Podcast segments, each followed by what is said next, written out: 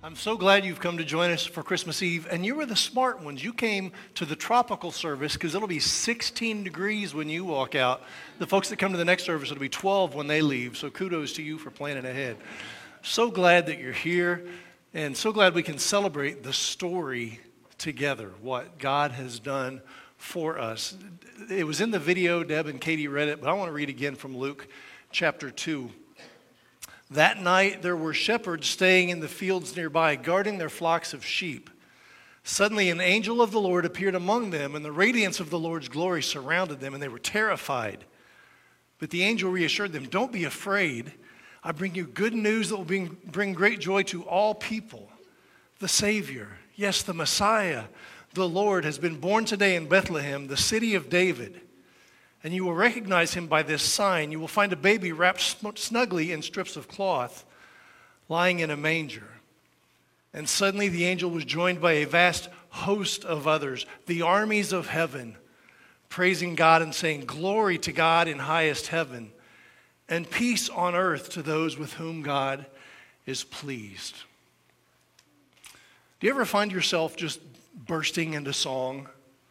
Like you're a cast member in Oklahoma or High School Musical or Zombies or something. Anybody here just, all right. Well, I, that shocks me, Katie.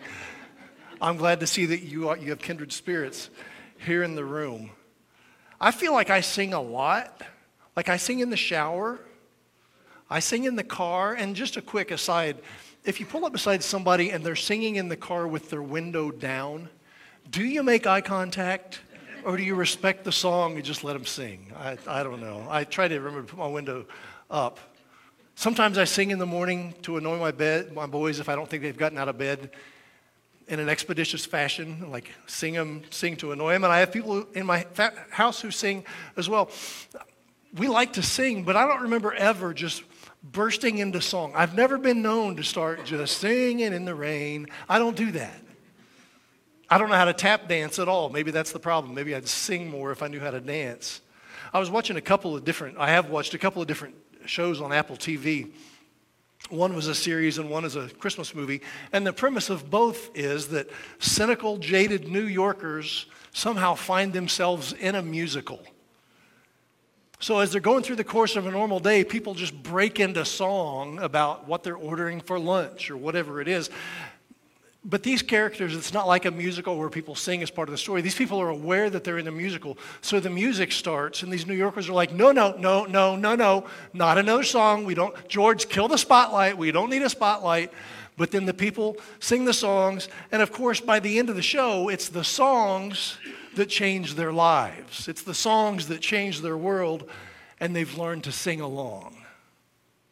Well, over the last three Sundays at Clear Creek, we've looked at the songs of Christmas recorded in the Gospel of Luke, where the internal soundtrack that was background music to the lives of Zechariah and Mary and a man named Simeon, that song changed. They learned a new song because of the coming of Jesus.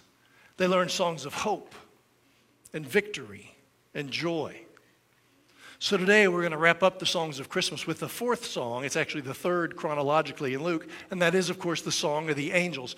Glory to God in the highest, peace on earth, goodwill toward men. A song that erupted unexpectedly because the angels simply couldn't keep it in. And I hope it's a song we all learn to sing at Christmas time. Now, I don't know what your image of angels is. You know, we're surrounded by the popular Christmas ornament wings, halos, harps, sweet little rosy cheeks. But you know, the Bible represents angels as terrifying, overwhelming creatures, so mighty they were often mistaken for gods. The Bible also describes angels who serve different functions. There are some who serve as kind of the heavenly choir, the heavenly praise band, forever proclaiming God's beauty and power and worthiness in worship. Those are the singers. But there are also angels who are described as performing various functions in the presence of God, worker bee angels who just take care of things that need to be done. Then there are messenger angels like Gabriel who are sent to, to deliver words from God. And then I think probably the largest number are the ones called the hosts of heaven, the armies of God sent to combat evil, to enact God's will on earth. They're guardians of all that's good in God's good creation. I'm not talking about Christmas ornament angels. I'm not talking about a cherubic choir. I'm talking about special ops warriors, fierce and strong. Not the kind of angels you would expect to break into a production number just because a baby has been born. So, what was it about baby Jesus that caused them to pierce the night sky with uncontrollable hallelujahs? I mean, just think about everything the angels have seen. They've been around since before time.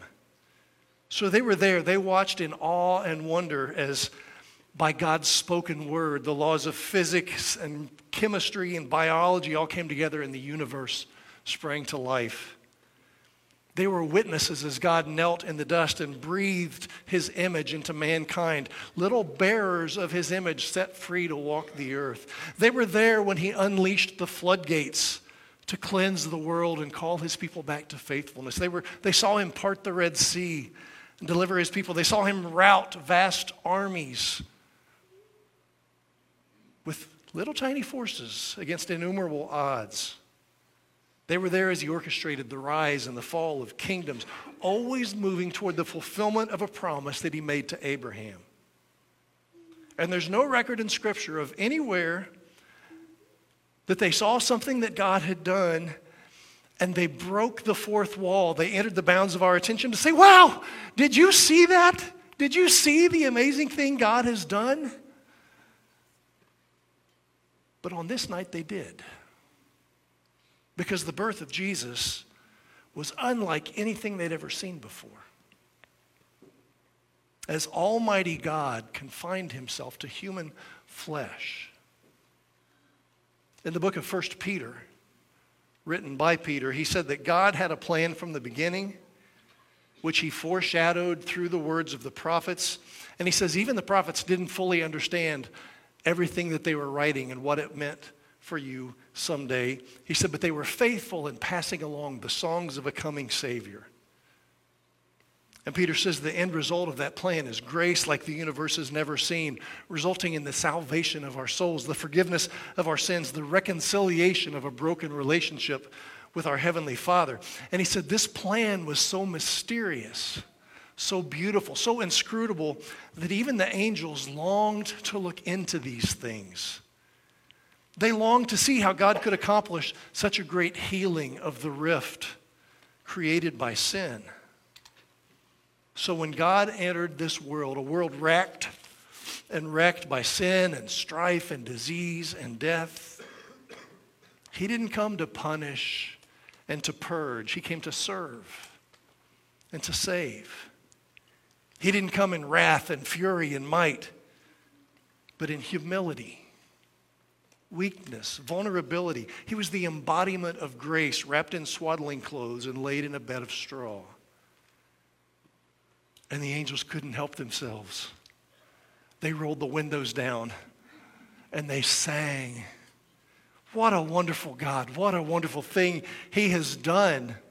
And do you understand? He's done it for us. I mean, do you see it? Do you marvel? Are you overwhelmed by grace? Luke's story continues with the shepherds leaving that place and finding the baby just as been told. And you know what they did when they found him? They too sang a song of worship because the angel's song had changed their world. But do you hear it? Do you marvel? Are you overwhelmed by grace? If not, let's leave the manger. Leave the rosy glow of a Hallmark Christmas and zoom forward 33 years to a cross just outside Jerusalem where the embodiment of grace wasn't swaddled and wrapped and carefully laid, but stripped and nailed and hung He came to serve and to save, and he showed us just exactly what that meant by willingly dying on a Roman cross. body broken, blood shed as a complete and perfect sacrifice to cover the debt of our sins. Do you see him there? Do you marvel? Are you overwhelmed at the expression of his grace? The Song of the Angels was a song of worship. And it's one I hope we all learn to sing. Glory to God in the highest. To God be the glory. Great things he has done. But it's also a song of invitation. Peace on earth. Not peace for earth, not peace with earth, but peace with God while we are still on this earth. To all who enter into his plan for salvation and forgiveness by embracing the Son. So, we're going to spend a few minutes in quiet meditation. I encourage you to take your communion, the bread and the juice. If you don't have any, it's on the table in the back. You can go get some. And see past the baby and the star and the mangers and all the beautiful things. And look at the cross and, and take the bread, his body pierced and broken. Take, his, take the juice, his blood, signifying the covenant of peace has been paid. And in this place, see him. Marvel at his grace. And may it cause your hearts to erupt in a song of worship. Let's pray. Father, we are so grateful that Jesus came to earth. Emmanuel, God with us, to fully identify and sympathize and understand and enter into our humanity, yet without sin, without violation of the covenant, of your standards of purity. God, we thank you that he came, but more than that, we thank you for why he came. To make it possible for all of us to have peace with you on earth. God, open our eyes to truly see your Son. Open our ears to hear the angel's song, to hear your greatness being praised, but also your grace being extended. And God, may we not reject so great a gift this Christmas season. We pray in Jesus' name. Amen.